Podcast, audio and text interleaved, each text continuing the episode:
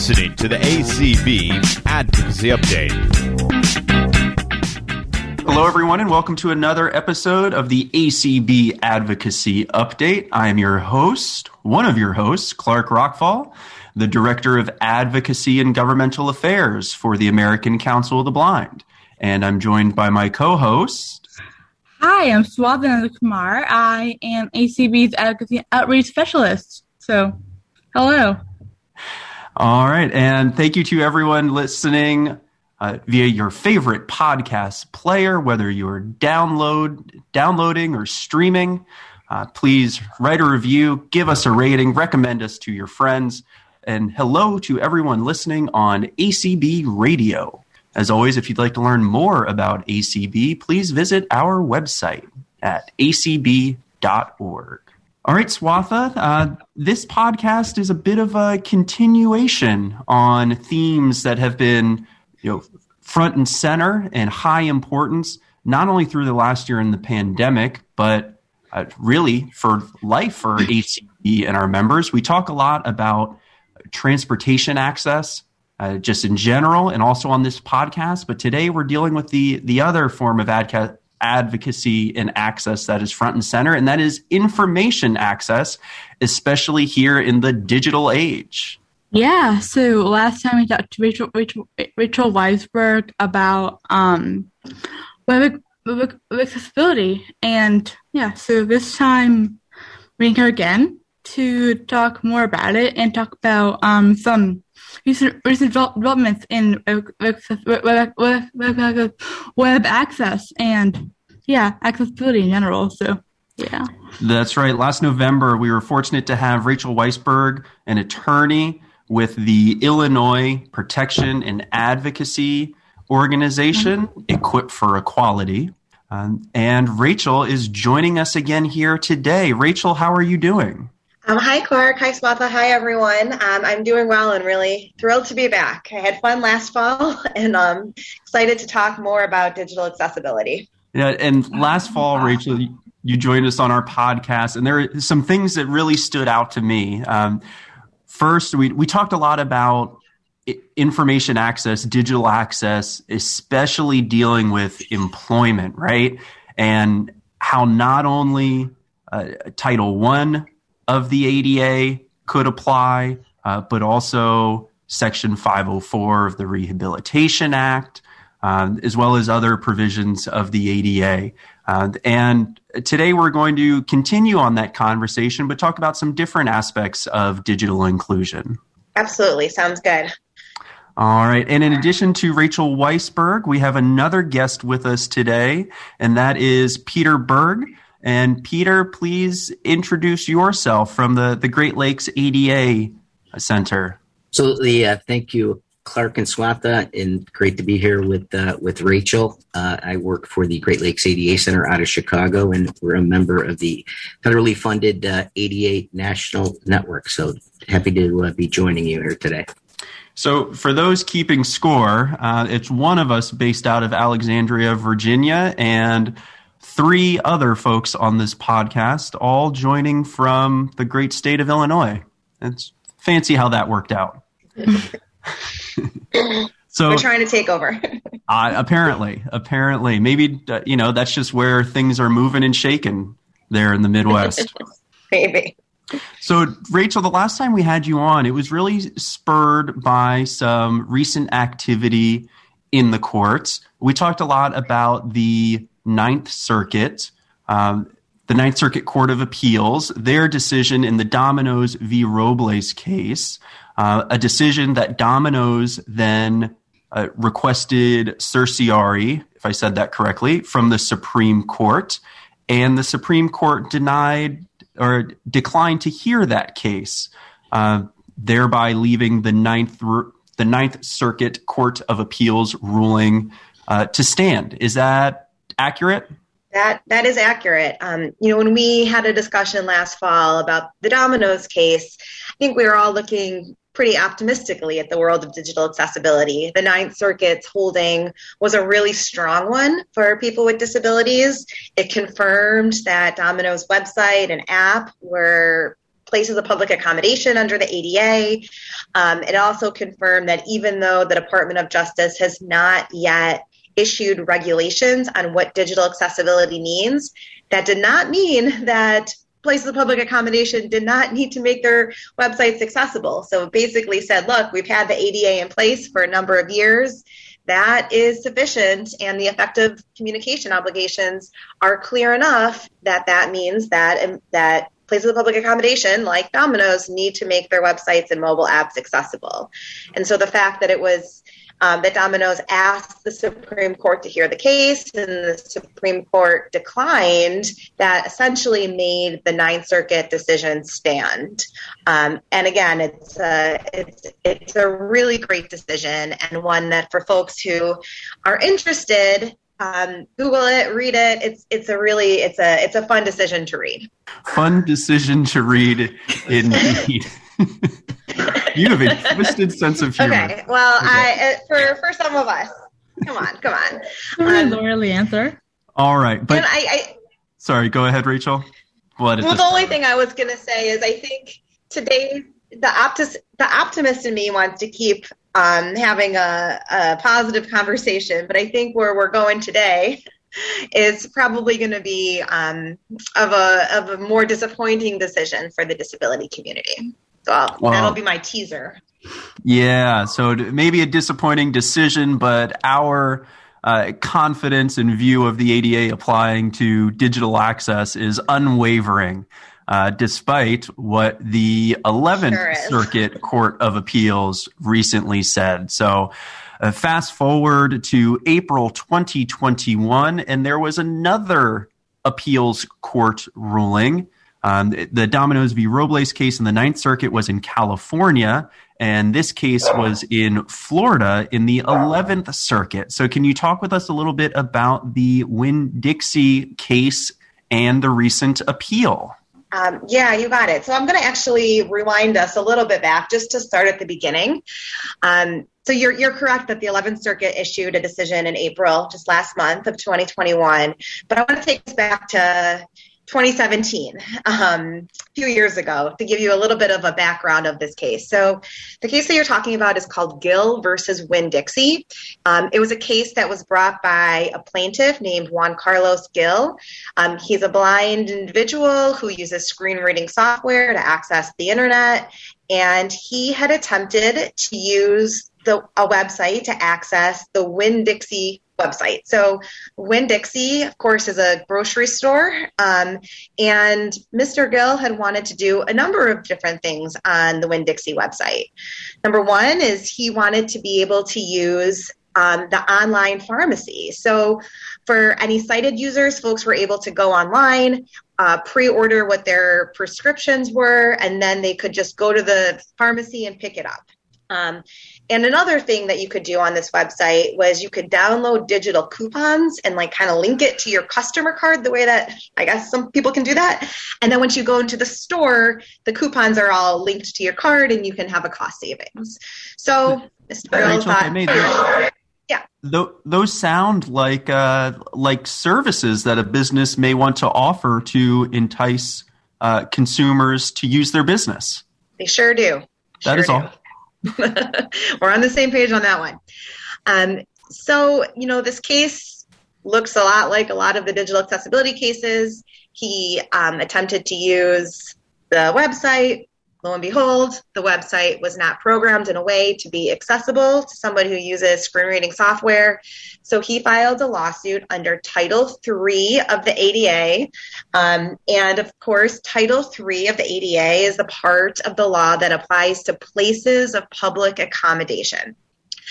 Okay, so what happens next? Well, this case went to a, a trial. This was the first website accessibility trial um, that I know of. Um, I'm pretty sure across the country, and you know something that really excited disability rights um, advocates, the blind community, is that the court found for Mr. Gil and said this website is not accessible and ordered what's called um, an injunction. So the court first said, you know, this the website violated Title III, and in particular, Winn Dixie violated Title III by having an inaccessible website. Um, and then they said, you know, the the website really serves. They use the term gateway. It was a gateway toward the physical store. It had, again, this online pharmacy management, these digital coupons, it had a store locator, all sorts of things that would help somebody ultimately get to the physical store. And so, because of that, we're clear that the website had to be made accessible. And so, after kind of finding, we call it the liability phase, they looked at the remedy phase. So, what are we going to do to fix it? And the court ordered an injunction, and um, the court said that Winn Dixie needed to comply with WCAG 2.0 level AA. Okay, it was one of the first court cases out there that was very specific about what type of remedy was in place. And then the court did a bunch of other um, required actions, and these are sometimes things we see in the courts and also in a lot of settlement agreements when we look at, you know, of course, website accessibility isn't a one or done, right? We need websites are always evolving. We need things in place to make sure that as the website evolves and changes, it's going to remain accessible. And so the court was thoughtful about this and order that the website be audited every few months, that there be an annual web training, um, also, that there was compliance for third party vendors who participated on the site, which is another kind of hot button issue of where your liability ends and starts. Um, and then it also found that there were some estimates that the, it would cost about $250,000 to remediate the site. And the court said that wasn't enough to be an undue burden or something that the that the what that the store didn't have to do. So that again, that decision was in 2017, a while ago, um, and Winn Dixie then appealed that case to the 11th Circuit, and the parties argued the case on appeal in October of 2018. So, also a very, very long time ago. And from 2018 until April 2021, we've been waiting for a decision. Um, and I will say that, you know, the wheels of justice move slowly. Um, but this was really slow, right? I mean, this is a long time for people to be waiting to find out what's going to happen. And so I think that kind of added to to everyone's um, I don't know reaction to what happened in Winn Dixie just because it had been such a long awaited decision. Any questions so far? Uh, questions and comments. So many comments, but I'll stick to the uh, PG podcast relevant and friendly ones. Um, so you mentioned WCAG 2.0 uh, level AA. Uh, so that's the Web Content Accessibility Guidelines. Um, or WCAG. The interesting thing about that and the fact that this case was from 2017, that was around the same time that uh, the Section 508 refresh was being implemented and that same level of accessibility was included in Section 508 of the Rehabilitation Act for federal government websites. Sorry, I think I'm having a little delay. So I, I was just going to say, I think that's that's a really good point, and I, you know, I we can have a whole other conversation once we finish this about um, about regulations and the Department of Justice's regulations. But what what has been interesting is that even though the Department of Justice has not issued regulations, it's been somewhat determined as industry standard that we look to WCAG 2.0 or WCAG, whatever form, um, as what it means to be accessible. And so it was really exciting for the disability community again that the court put that into the injunction. Um, I'll also say again, it's been many years, and now we're we have seen in a lot of um, settlement agreements the that we're already at WCAG 2.1, and I know WCAG 3.0 is also in works and will most likely be released, um, you know, in the near future. And Rachel, that's a great point because as you highlighted in the original court ruling, there was the provision to audit and update the website. Um, so, as we all know, technology does not stand still. And fortunately, neither do the Web Content Accessibility Guidelines.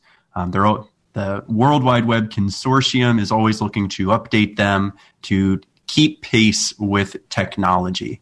And one more question, or yeah, we'll call it a question, Rachel. Uh, so you mentioned that there are no Department of Justice guidelines, and plenty of businesses will look and say, you know, woe is me. What am i to do? The government hasn't told me how to make my website accessible or, or even that i need to make my website accessible. Um, but in both the domino's v. Robles case and gil versus winn-dixie the department of justice filed statements of interest correct yes they did and the department of justice has been very consistent on their opinion. I think the first time they issued an opinion about web about whether or not um, websites had to comply with the ADA was back in 1996 in a technical assistance letter. And since, I mean, 1996, if I'm doing my math correctly, is 25 years. Um, and since that time, they've issued so many different settlement agreements, so many different statements of interest, so many different amicus briefs that I don't think there's any argument that we have, you know, that we don't know where the Department of Justice stands. From a technical perspective, what a lot of the businesses say is that there's a difference between regulations that go through a very specific rulemaking process and then you know statements or comments or letters or other positions that the department of justice has taken without undergoing those formal channels and i guess uh, swatha so hearing Rachel talk about the the decision from the Ninth Circuit with Domino, now the Eleventh Circuit with Winn Dixie. Uh, it sounds like there are differing decisions and landscapes across the country.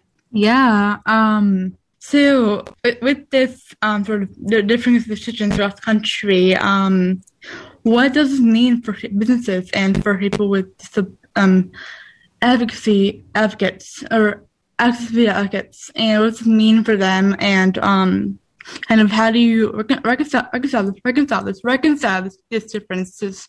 Yeah that's, that's a really great question. So let me back up a little bit again. Sorry i keep backing this all up. Um there's just so much so yeah. much we could talk about.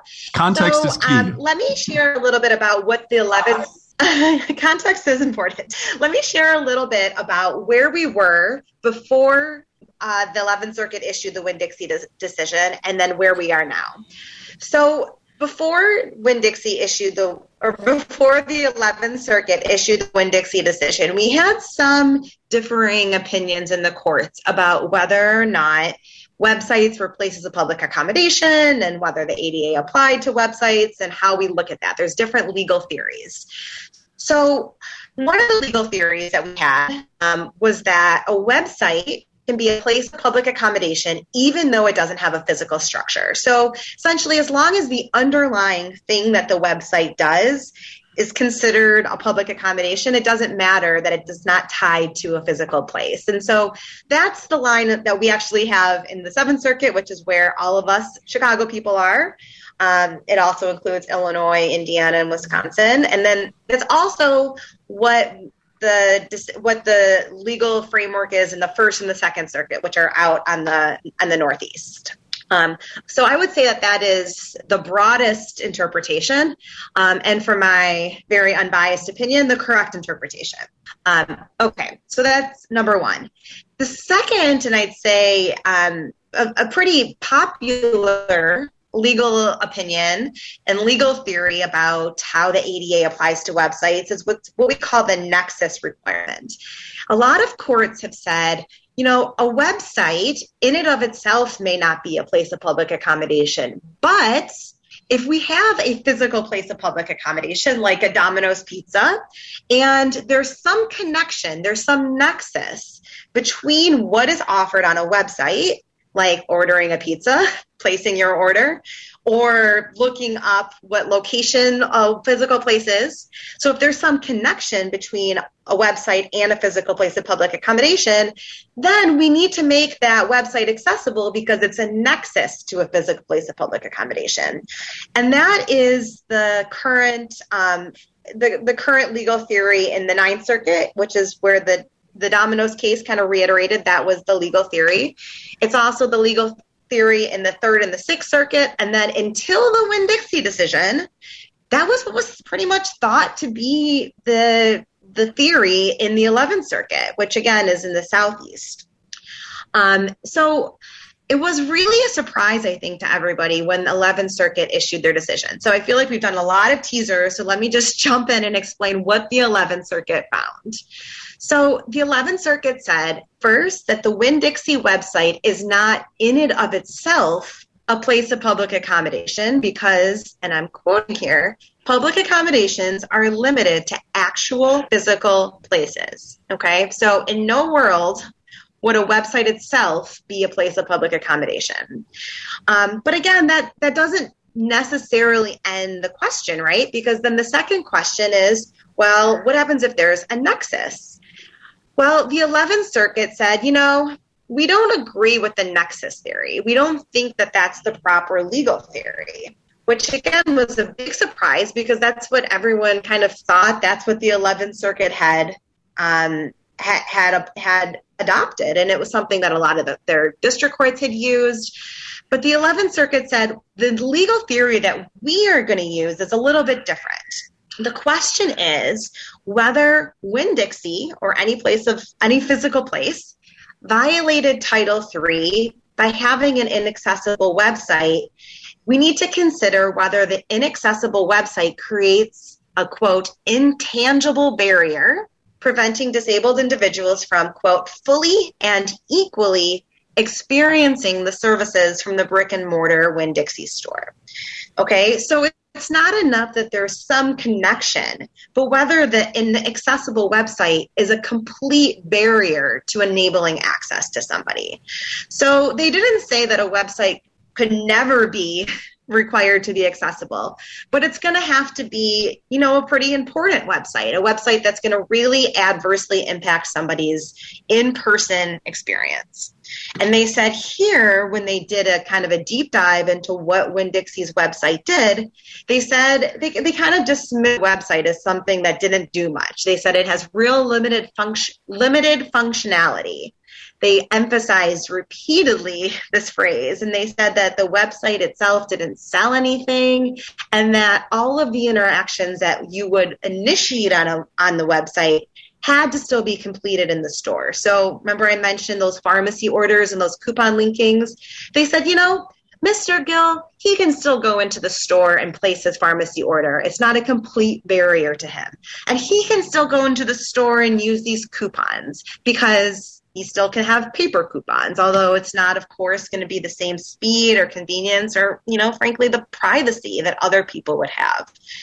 Um, and so that's that's pretty much the decision. And we can talk a little bit more about its impact, but um, want to make sure that that was an okay explanation yeah. if anyone has questions about what the actual decision yeah. is. And then quickly, Rachel, what are the next steps? Uh, so, what happens next now that there's this decision yeah. from the Circuit Court of Appeals in the 11th Circuit? Sure. So the way that appellate courts work is that when you have your first decision, you argue your case before a panel of three judges. And the three judges issue the decision. And that's what's happened so far. So if you don't like that decision, you can do a couple of things. One option is that you can file a petition for rehearing, either with the same panel or en banc. En banc essentially means that you ask the entire panel, so all of the judges on the 11th Circuit, to rehear the case. Um, both of those options are are discretionary to the court, so they're optional. So the court can decide whether or not to rehear the case en banc. So the plaintiff in this case did file a petition for en banc review. He filed it on April 15th. Um, and there are a number of different factors that courts will consider when deciding whether to grant something en banc. And I think a lot of the factors are present here. So it can be whether it's an important legal issue, whether there's a dissenting opinion or one of the original panelists disagreed, and that was the case here. Um, and I also think there's some argument that the decision is in potential conflict with the prior decisions. And so Um, we don't yet have a determination of whether or not the 11th Circuit will rehear the case en banc, but that's that's a possibility and something to look out for. The the other and second option is what we were talking about before with the Domino's case, which is that depending on what happens, um, either you know Mr. Gil or let's say the case is reheard en banc and Mr. Gil succeeds, then potentially Winn-Dixie. But someone would have the opportunity to file a writ of certiorari in the Supreme Court and asking the Supreme Court to hear the case. Um, that, of course, also is discretionary. The Supreme Court gets tons of requests and makes a decision about, you know, the few cases that they're going to take. And one factor in that is whether or not there's a split in the circuit. Um, and I think, you know, here, as we've talked about a little bit, is that there are different legal theories depending on where the case is brought, and that can be a factor in whether or not a case is brought to this to the Supreme Court. All right. Thank you, Rachel. And my main takeaway is don't bring a website accessibility case in the 11th Circuit at this time. Uh, changing gears slightly. yeah, you know, I think. Oh, oh the, the only thing I want to say is, you know, I I've been a lot of a lot of you know being somewhat pessimistic about what the decision is. Um, I want to emphasize that despite the fact that I think it's a disappointing decision, um, for a lot of reasons. I don't think, and I don't think I'm alone in thinking this, that I don't think it's going to have a huge immediate impact um, for people with disabilities, for the world of digital accessibility, um, for a few different reasons. And um, one is, you know, of course, as we said, the the Seventh Circuit um, really only applies to three states, right? So it only applies to Alabama, Florida, and Georgia. So the decision is going to have no immediate impact on businesses that are operating outside of those three states. So that's that's you know number one. Number two is that you know digital accessibility is unique in that if if there's a, a store in Florida that has a website, but it offers services to people outside of Florida, well, then that website is still subject to the rules of the other states, right? So, you know, it's very, um, I think there's not a lot of websites that are going to be operating and businesses that are operating only in Alabama, Florida, and Georgia and not operating in other states. And so, even though we have this decision, it's not going to impact those businesses either. Um, which I think is an important point for for businesses and also for people with disabilities to know that this doesn't, you know, limit your rights except for in a pretty narrow set of circumstances. Um, and then the third thing is that, you know, the court really emphasized kind of like how limited this website was and the limited functionality it provided. And there's even some discussion now about, well, maybe Winn-Dixie's website back in 2017 didn't sell things online. My understanding is that now it might. And so I wonder what would happen if we had another Winn Dixie case and someone filed a new lawsuit and said, hey, this website no longer has limited functionality, but it's a huge website that's really robust and offers all sorts of goods and services. Um, you know, that might change the outcome as well. So my my assessment is that it's a disappointing decision especially after such a long wait for it. But I think that it's that its impact on on us, um, its practical impact is pretty is pretty is pretty limited. Well, thank you. That is definitely interesting food for thought on this topic. Uh, right now, I want to transition over to Peter Berg. And Peter, please share with us some of the work that you do with the Great Lakes ADA Center. Absolutely. Uh, thanks, Clark. Uh, the Great Lakes ADA Center is part of the federally funded uh, ADA National Network. So the National Network is uh, funded uh, by the National Institute on Disability Independent Living and Rehabilitation Research, which is under uh, the U.S. Department of Health and, and Human Services. So, uh, the, the, overall mission of the the network uh, is to foster voluntary compliance um, of the Americans with Disabilities Act. Uh, the national network is in its 30th uh, year of operation. Um, so the network came into being one year after the after the ADA was signed into law, and actually, uh, the the fifth title of the ADA is the one that established uh, the national network. Federal agencies are required under the ADA to provide technical guidance uh, on the Americans with Disabilities Act to people with disabilities, as well as um, covered entities. So, uh, being able to provide information about rights and responsibilities, and the national network was established as a means to do that outside of the realm of an enforcement agency. So, the the primary uh, services that the, the network provides um, are technical assistance, which I say is just a, a fancy way of answering questions. Uh, we do that over a toll free technical assistance line. Uh, we do that through online contact forms and people uh, emailing us uh, director, uh, directly. Uh, the second main service that is provided is training and and that's done in a, a, a, a myriad of ways. Even uh, before the pandemic, uh, the Great Lakes Center uh, managed a number of uh, online webinar programs on behalf of the national network, and uh, I'll talk about some of those a, little bit later.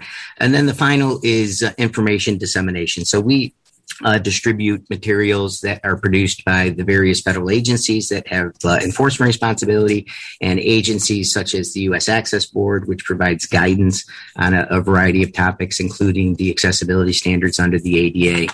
Um, the ADA National Network has also developed a number of fact sheets and other uh, guidance materials, uh, and uh, we also disseminate uh, materials that are developed by uh, federal uh, grantees. So that, that's the primary uh, emphasis of the services provided by the um, uh, by the network. Um, the network also does um, uh, research. Each of the ten centers takes on on research projects as as part of it. But the the core services that we provide to the public and the ones that really have the impact on people with disabilities, disability organizations, employers, businesses, state, local government entities, architects um, are really the the technical assistance, the training, uh, and the information dissemination that is provided by the uh, by the network. All right, wow. Uh, Swatha, being an Illinois resident, at least for a little while longer, have you ever worked with or taken advantage of the services of the Great Lakes ADA Center? I have not. I've never heard the, heard them for this podcast. So, yeah. Oh, no. Well, here's your opportunity. You have any questions for Peter?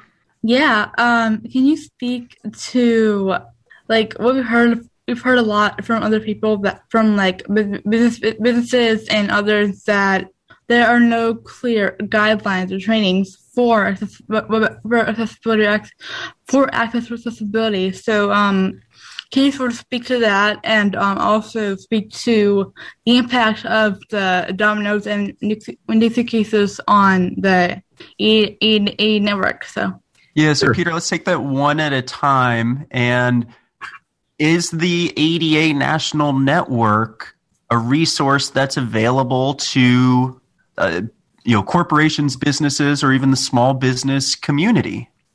Absolutely, that, you know that, that's one of our our target uh, audiences. the network, um, we, we do not provide legal guidance. We don't uh, we don't have attorneys, um, you know, providing legal interpretation, legal guidance, and we're not an advocacy organization. Um, so so our role is to is, is to provide information uh, so that whether it's a person with a disability or it's a small business owner or a small employer, that they fully understand rights and responsibilities under the ADA and that they have all the appropriate information, guidance, if they want the regulations, um, so that they can go and make the, the, the appropriate decision. So we, you know, we don't, we will not beat someone over the head uh, and tell them you must, you must do that. You know, we, we give it guidance. We will point to, um, uh, to information enforcement, uh, case law, you know, to help uh, uh facilitate that understanding, and and in terms of the you know the um, access to you know er, accessible technology websites and, and apps. Um, um, you know, one of the things that, that I do when I talk to small businesses or businesses of any size, um, it, you know, I, I, often will point back to uh, the, the the 2014 settlement agreement between the Department of Justice and H&R Block. um, which I, I, think was the first time that in a settlement agreement, the Justice Department required H&R Block to comply with the, Rachel talked about the, the, the WCAG uh, 2.0. And in that uh, settlement agreement, I think was a, a, a consent uh, decree. Um, uh, DOJ required H&R Block to apply uh, WCAG 2.0 AA to not only to their website but also to their their mobile apps. Um, so you know, back then it was it was clear. Um, you know that w- where the Department of Justice was was going um, with with web access and what they hopefully we'll get to a point that uh, where that will be a, a built-in standard. Um, but one of the one of the difficult things with this topic and talking to businesses when uh, when when you can't point to okay this is this is the regulation and then this is the accessibility standard. You know when an architect calls me or business calls me and says you know wh- why do i have to make 100% of my multi-user toilet rooms accessible? I can go well go to the ada standards go to uh, chapter 213 and it tells you you know here's your scoping. You have to make them all accessible. Um, we, we we don't have that same ability when it comes to accessible technology so it it it takes um, education, and, and again, that's what the national network here is to do. And sometimes um, that that takes several steps. You know, in pointing out, you know, first and foremost, the ADA is a civil rights law. So we're not, you know, it's not an accessibility standard. It's not a, a accessible parking law. Um, it, it's a civil rights law that that that gives rights to people with disabilities, and it, you know, stating that people with disabilities should have the same opportunity as people without uh, disability. So taking it from from that standpoint, and then talking about, um, you know, where where you can clearly point to something in the ADA are the requirements for effective communication. You know, the, the Title Three of the ADA is clear that businesses have an obligation to communicate effectively with people who are deaf, hard of hearing. Um, uh, blind, uh, low vision, or who have uh, speech disabilities, and and you can point to that um, but you're still, you know, going to get some weary people who say, well, where does it say that I absolutely have to apply this? Um, and, you know, unfortunately, there there isn't that. Um, but you know, we also point to, you know, there, you can you can check. There are lots of um, um, lawsuits out there regarding web access, and you know, and not not doing that as a threat, but just to make you know businesses uh, you know uh, aware. So you know, it is really an, an, education when we get contacted by by small businesses or even you know web designers who are are working with companies and say, you know, tell me what you know the the company wants to comply. Just show us what we need to uh, to, to, to follow. So, it, you know, it, it, it, can be a little confusing, but if people take a step back and, and educate themselves, they can see the, uh, the connection as, you know, the ADA as a civil rights law to the need to make things uh, accessible and provide access. So, Peter, you touched on it uh, when talking about the H&R Block settlement, but that the internet is not only websites. There are websites, there are mobile apps, uh, online systems, portals, and probably other things that I am failing to mention. Um, so, do the uh, equal access provisions Hello. apply more broadly than only to websites? And it's Peter and then Rachel, if there's anything you would want to add on this topic as well. Yeah, you know, it, I think that you know goes back to what Rachel was talking about in the you know the differing views in uh, in in the various circuits of you know uh, across the, the, the country. And how I think for for Title II, state and local government, um, I think there's a, a, clear connection that it you know the overall obligation under Title II of the ADA is program access. All all program services activities need to be accessible, you know, and usable by people with disabilities, um, and and that includes you know state colleges, universities when you get to Title Three, again, it, it's it's it's a little murky and just not uh, not as as clear as to the the application, depending on you know where where the business is is located, and you know as mentioned, it, you know when the ADA was passed, the you know the the, the World Wide Web was was not uh, in existence. Rachel, yeah, and I I agree with I agree with Peter. I I pretty much always agree with Peter, but I, I agree with Peter on all of that. Um, and the, the other thing I'll just mention is that when we're talking about some of these other digital um, but non-website type things, like maybe like I don't know if a kiosk is. Oh, you went there. Is a good example, but yeah, I mean, when we talk about like, let's say that we have something within a place of public accommodation, I think you know that's a service that's being provided within something, so you don't have to make as much of like the legal jump, and so um, for those types of you know services provided within a physical store um, you know I, I think the law would would require all of those to be made accessible. And, and rachel because you mentioned a kiosk uh, that's basically a, a well self-service transaction machine is another name for a kiosk right? And actually the the us access board is having a, a webinar i believe on may 19th about accessible kiosks uh, but we're all familiar, and I think most people in the public are familiar with Braille on ATMs. That's basically a you know the the OG or the original kiosk, right? Yep, yep. Um, but what about businesses today where either you're checking in, you're making appointments, you're ordering food, or providing payment on a a kiosk or a tablet? Um, independently of working with employees or customer service agents at the location. Right. I mean, I think it all goes back to the to the law, as Peter said. Right. So, Title III entities need to provide effective communication. Um, Title III entities can choose how to do that as long as they're providing, you know, equally effective communication. So, if the only option is a self-service um, kiosk, I you know, my, I think that that needs to be made in a way that someone um, with a disability is able to access it as well. Um, I don't know if Peter has any anything to add on that.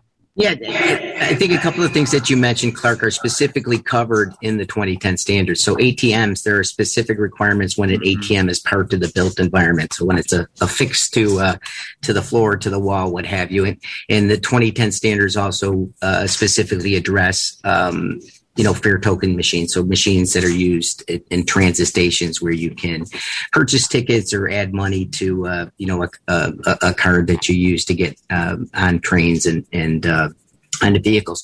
So, you know, businesses could, could clearly you know adapt those those specific requirements to other types of of uh, in store you know in, in location um, kiosks point of sale sales machines. Um, you know because right now the 2010 standards talk about you know point of sale from uh, the ability for someone to you know be able to reach it. You know is primarily someone that's uh, in a wheelchair or someone of the, you know small stature that is within the reach range. Uh, but there isn't uh, necessarily specific technical requirements for the ability to independently operate that that point of, of, of sale um, sales machine. But it, but businesses, as Rachel mentioned, can clearly use those, or they can apply the you know the the, the Section 508 you know standards as their best practice, or you know WCAG 2.1 double A, you know to ensure that they're they're making their um, uh, the, these types of technologies accessible.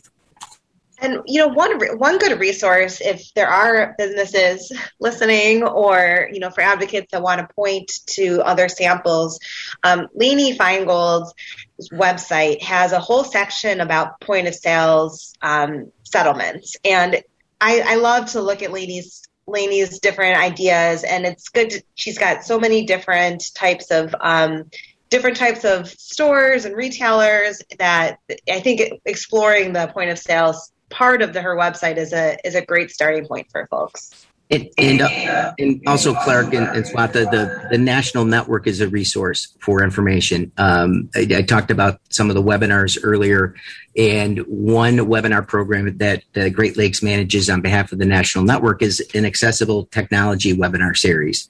And um, that has covered a whole host of topics. And there are all of those sessions have been archived, and those cover everything from websites to apps to document uh, uh, design.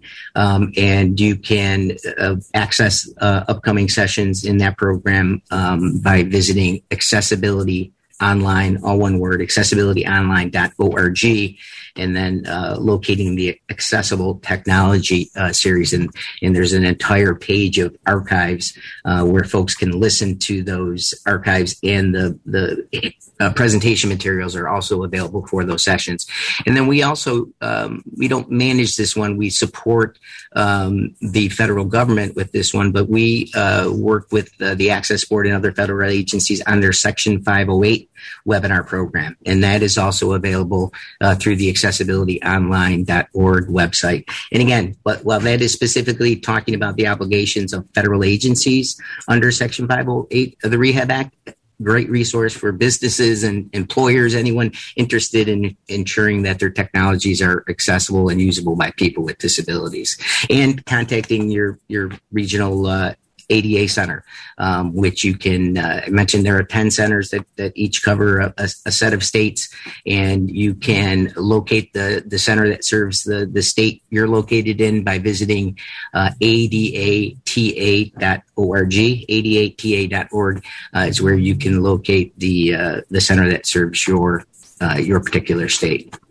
Well, Rachel and Peter, you both provided some some great resources and information, not only for individuals, uh, advocacy organizations, as well as uh, those public places of accommodation, uh, businesses, and private sector entities as well. So, thank you so much for that. As you look into your crystal ball, uh, and as we look through the, the future, we know we got close to having regulations from the Department of Justice in the 2011 to 2015 timeframe.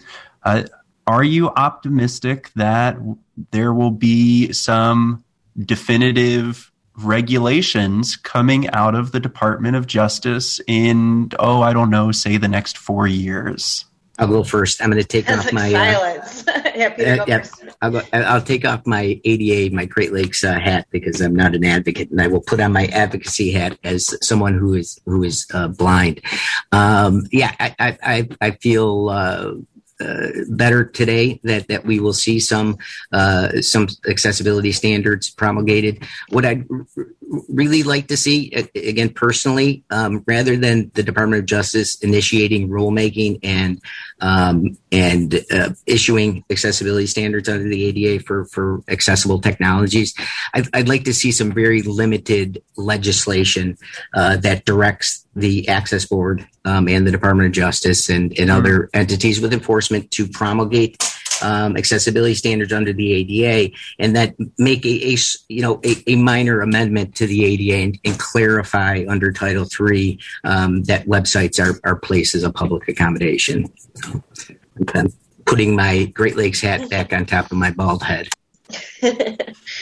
um, yeah, I, I think that would be ideal. I mean, I think at this point, you know, we've been having disagreements in the courts for such a long time about this issue. And it, you know, it, even though we can advocate and argue that the law is, is clear, um, you know, I think it does create like, like Peter said, a lot of uncertainty about exactly what to point to when trying to get a business um, to make all of their information accessible. So I, I, agree that the, the very best way to do that would be legislation. I'm, I'm my crystal ball. I don't know if that's possible. And if regulations are the best we're going to get, I, I support that. I mean, I do think there's going to be something positive in the next four years. Um, I think that there's a lot of momentum for it but exactly what that looks like, I guess it'll be a, a wait and see or an adv- uh, something that we all need to do as advocates to make sure that the thing that we that comes up in the near future is something that's going to be um, what we need and what's going to be effective. I hope that there is a definitive timeline given to the Access Board or the Department of Justice or whomever else that will be enforcing these regulations. Because um, you know it, a lot of us believe that the government already has this authority. They they just need to use it right? So if we're going to have new legislation i'd really like there to be a, a definitive timeline for implementation so that enforcement can begin. All right. Well, Rachel and Peter, you shared with us again so just some fabulous resources, and it was actually one of the uh, technical assistance webinars done by the Great Lakes ADA Center that introduced, at least in the ACB national office here in the Washington, D.C. area, to Peter and to Rachel. So some some great resources that we'll continue to share with our members.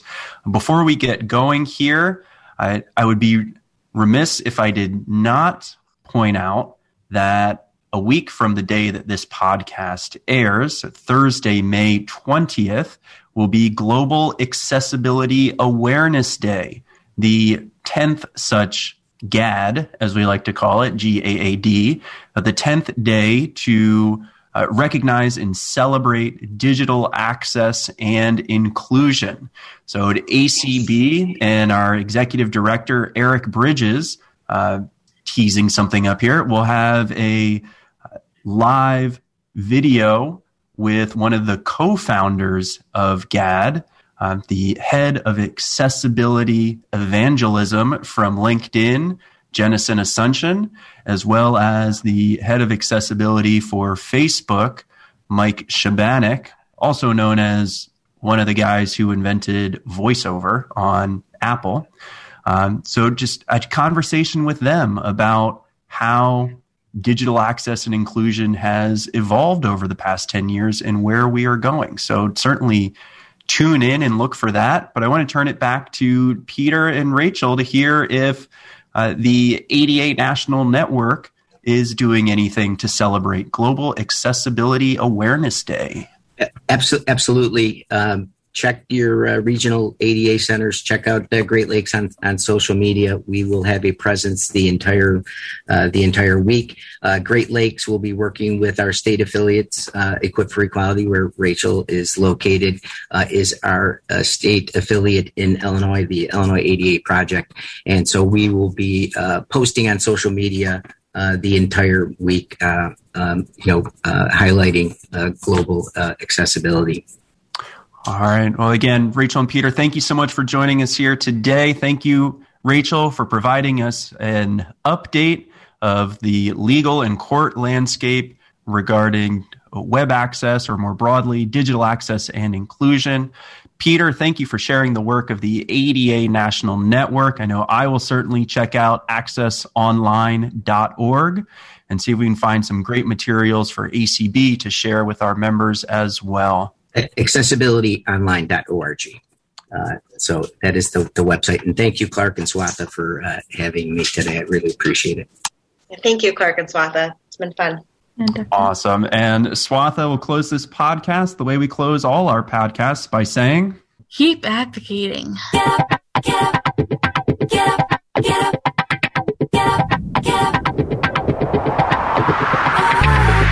Thanks for listening to the ACB Advocacy Update. You can reach us by emailing advocacy at acb.org. The ACB Advocacy Update is a production of the American Council of the Blind in Alexandria, Virginia. To learn more about ACB, visit us online at www.acb.org.